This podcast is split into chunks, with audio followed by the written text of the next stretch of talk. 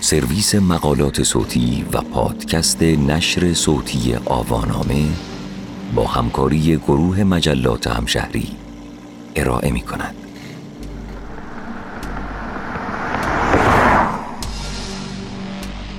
جاده ها را با تو خواهم رفت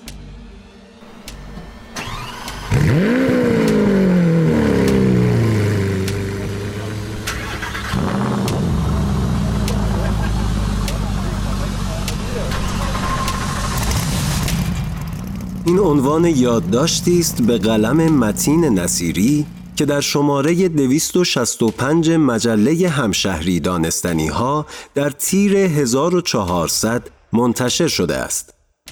من بهزاد برزگر هستم. تا دو دهه دیگر چه تغییراتی در صنعت خودرو رخ می دهد؟ هر ساله شرکت های خودروسازی به علت تبعیت از قوانین سختگیرانه دولت ها در بحث امنیت و مصرف سوخت محصولات جدیدتر و بهتری عرضه می کنند.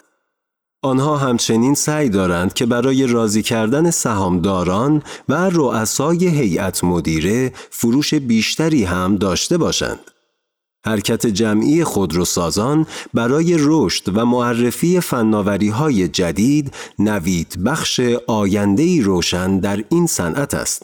و از همین ابتدا می توان گفت که خودروهای تولیدی در سال 2040 میلادی قطعاً بهتر از محصولات امروزی خواهند بود. با اینکه رشد صنعت خودرو حتمی است اما خیلی ها از جزئیات آن اطلاع چندانی ندارند و ابهام های فراوانی درباره طراحی بدنه، موتور و نحوه خرید و استفاده از آن طرح می کنند. اگرچه صحبت کردن از تمامی تغییرات ناممکن و دشوار است اما با نگاهی به گذشته و سیر تحول صنعت خودرو در یک سده اخیر می توان به حدس و گمانهای محکم و قابل اتکایی رسید. خداحافظی با موتور احتراق داخلی تا دو دهه آینده با استفاده بیشتر از انرژی های تجدید پذیر شمار زیادی از صنایع جهان ترجیح می دهند فعالیت خود را با تغییر سوخت مصرفی بهینه تر کنند. صنعت خودرو نیز از این قاعده مستثنا نیست و احتمالاً در دهه 2040 میلادی شاهد انقراض یا لاعقل استفاده کمتر از موتورهای احتراق داخلی هستیم. امروزه فقط 20 تا 30 درصد سوخت مصرفی موتور به توان تبدیل می شود و ما بقیه آن به علت بهرهوری پایین هدر می رود. برخی بر این باورند که می توان با اتکای بیشتر به سامانه های هایبرید نقش موتور احتراق داخلی را در تأمین توان خودرو کمرنگ کرد و از پیشرانه های احتراق خارجی نظیر موتور استرلینگ برای شارژ باتری ها بهره برد. اساس کار این موتورها با اختلاف گرما در دو سطح مختلف است و با هر نوع سوختی کار می کنند. همچنین فرایند سوختن نسبت به موتورهای احتراق داخلی به صورت کامل و بهینه انجام می شود. البته باید به ویژگی های منفی موتور استرلینگ هم اشاره کرد. به خصوص که به علت مشکلاتی نظیر عدم تأمین انرژی کافی از ابتدای شروع کار و نیاز به صفحه های بزرگ انتقال گرما در دو قرن اخیر کاربرد گسترده‌ای نداشته است. با این حال شرکت های خودروسازی مدتی است که به موتورهای احتراق خارجی علاقمند شدند.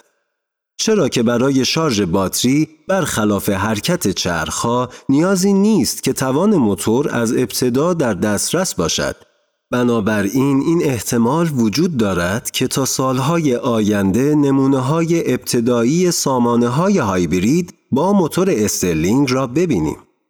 همچنین چند سالی است که خودروهای مجهز به پیل سوختی هیدروژنی در بازارهایی با زیرساخت مناسب عرضه می شوند. برای نمونه تویوتا میرای یکی از همین خودروهای پاک است که در نتیجه سوختن هیدروژن و واکنش با اکسیژن هوا آب تولید می کند. البته تولید هیدروژن به خصوص در مقیاس صنعتی کار سخت و پرهزینه است که شاید با فناوری فعلی تولید برق و در نتیجه استفاده از خودروهای الکتریکی به صرف تر باشد. همه اینها در حالی است که بریتیش پترولیوم یکی از بزرگترین شرکت‌های نفتی جهان پیش بینی می کند قیمت نفت تا سال 2050 کاهش می‌یابد و به همین دلیل معتقد است فعلا نباید با موتورهای بنزینی خداحافظی کنیم. این شرکت چند ملیتی می‌گوید تا سال 2035 و حتی پس از آن بخش بزرگی از صنعت حمل و نقل همچنان متکی به بنزین و سوختهای مایع خواهد بود. البته برخی سوختهای زیستی که امروزه شاهد موفقیت نسبی آنها هستیم شاید در آینده به رقبای جدی مشتقات نفتی تبدیل شوند. برای نمونه اتانول برزیلی حاصل از نیشکر و سوخت مایع مصنوعی که طی فرایند شیمیایی فیشر تروپش از گاز مایع حاصل می شود از جمله مهمترین آنهاست.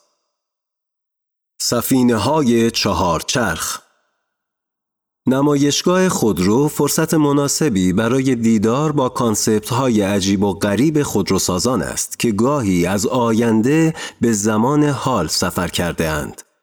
در واقع هر کدام از این طرحها می توانند نماینده سبک آتی طراحی یک شرکت باشند.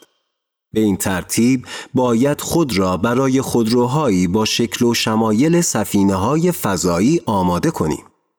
در بیشتر کانسپت های معرفی شده خطوط طراحی نرم و سیال است و سعی شده جزئیات بسیاری داشته باشند.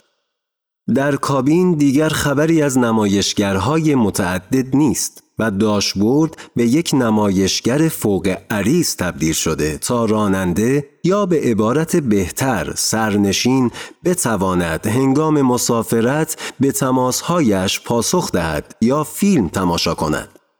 امروزه مرسدس بنز سعی کرده در نسخه جدید اسکلاس با یک پارچه سازی نمایشگر داشبورد و اجازه برای شخصی سازی کابین از طریق تغییر رابط کاربری در طراحی خودرو یک قدم به جلو بردارد. شاید دکمه های لمسی چیز جدیدی نباشند اما بوش قصد دارد این ویژگی را به سطح تازه ای ارتقا دهد. در این فناوری جدید دکمه های لمسی حسی شبیه به دکمه های واقعی دارند و با فشار بیشتر روی آنها می توان به تنظیمات وسیعتری دسترسی پیدا کرد. برای مثال با یک لمس ساده می توانید منو را باز کنید و با فشار بیشتر به تلفن دسترسی پیدا کنید. حتی شاید فشار دادن دکمه های روی نمایشگر لمسی هم به کاری قدیمی مبدل شود. چیزی که BMW مدت هاست روی آن کار می کند کنترل حرکتی یا جسچر کنترل نام دارد. در واقع دیگر لازم نیست که یک نشانگر را برای تنظیم صدا بالا و پایین کنید. و صرفاً باید انگشت خود را دایرهوار در جهت ساعت یا پاد ساعت گرد آن هم روبروی نمایشگر بچرخانید. این کار به حدی ساده و راحت خواهد بود که هیچگاه حواس راننده از مسیر روبرویش پرت نخواهد شد. همچنین سامانه هداپ دیسپلی با بهرهمندی از واقعیت افزوده مسیر را تجزیه و تحلیل می کند و بدون اینکه راننده نیاز داشته باشد به نقشه روی نمایشگر نگاه کند مسیر جایگزین را به او اطلاع می دهد. تا 20 سال آینده بهرهگیری از مواد سبک وزن برای ساخت خودرو شدت بیشتری خواهد گرفت.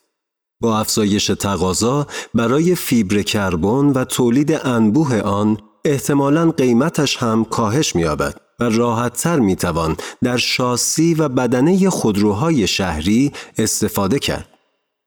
در واقع اگر صنعت فیبر کربن در رسیدن به هدفهایش موفق شود، قیمت این ماده به زیر 20 درصد رقم فعلی می رسد.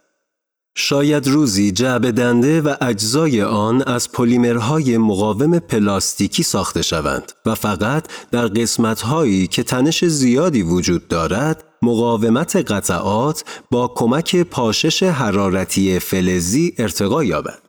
چرا که کاهش وزن و جذب لرزش و صدا مهمترین مشخصات اجزای پلیمری و پلاستیکی محسوب می شود و شرکت های خودروسازی در صدد رسیدن به همین ویژگی ها هستند. آنها با سرمایه گذاری های هنگفت قصد دارند به حد اکثر توان خودرو و آسایش سرنشینان برسند و از هیچ تلاشی برای کنار زدن رقبایشان دریق نمیورزند. به آینده سلام کنید. با اینکه فناوری خودران چیز جدیدی نیست اما سطوح مختلفی دارد و احتمالاً بسیاری از خودروسازان تا اواسط سده 21 به بالاترین سطح آن دست میابند. کما اینکه همین حالا هم تسلا در حال آزمایش و توسعه سطح پنجم رانندگی خودران است که در آن راننده نیازی ندارد به مسیر توجه کند یا دستهایش را روی فرمان قرار دهد. در واقع لیدار یا همان رادار لیزری در کنار حسگرهای روی بدنه خودرو و دوربین های 360 درجه موظف هستند جاده و موانع را تشخیص دهند. همچنین خودروهای حاضر در یک مسیر از طریق اینترنت نسل پنجم یا 5G به یکدیگر متصل می شوند. و با تبادل کلانداده ها اطلاعات مهمی از شرایط مسیر را در اختیار سایرین و نهادهای ناظر بر وضعیت جاده ها قرار می دهد. این امر موجب کاهش ترافیک، پیشگیری از تصادف و افزایش ایمنی می شود. مسئله ای که می تواند جان بسیاری را نجات دهد. به احتمال زیاد در سال 2040 تایرها نقش مهمتری نسبت به امروز داشته باشند. در گام نخست تایرها به صورت بیسیم به خودرو متصل می شوند. بنابراین اتومبیل می تواند متناسب با عملکرد و شرایط لاستیک شدت درگیر شدن سامانه ABS را تنظیم کند. پس از آن خودروها می توانند شرایط و دمای سطح جاده را از طریق ارتباط وی تو وی یا خودرو به خودرو به اطلاع یکدیگر برسانند. همچنین تایرهای تطبیقی راه حل مناسبی در آب و هوای بارانی خواهند بود. این نوع از لاستیک ها با بالا بردن فشار موجب افزایش پوشش و چسبندگی چرخ به سطح جاده می شوند تا از آب پیمایش یا aquaplaning جلوگیری کنند. در این شرایط تشکیل لایه‌ای از آب میان تایر و سطح زیرین کشش سطحی را از بین می‌برد و خودرو قادر نیست تعادلش را حفظ کند اگرچه سیستم های ایمنی بسیاری در خودرو مانع از تصادف می شوند، اما با این حال نمی توانند قوانین فیزیک و اینرسی را نقض کنند. استفاده از مواد ترموالکتریک در تایرها می تواند انرژی گرمایی را به الکتریسیته تبدیل کند تا بخشی از انرژی باتری ها تأمین شود. همچنین با اتصال به یک چیپ الکترونیکی که در دیواره لاستیک قرار می گیرد، کامپیوتر خودرو می تواند از وضعیت و عمر تایرها اطلاع پیدا کند. خاکستر پوسته برنج که معمولا سر از محل دفن زباله در می آورد پر از سیلیس است و ماده اولیه مناسبی برای ساخت تایرهای با دوام خواهد بود.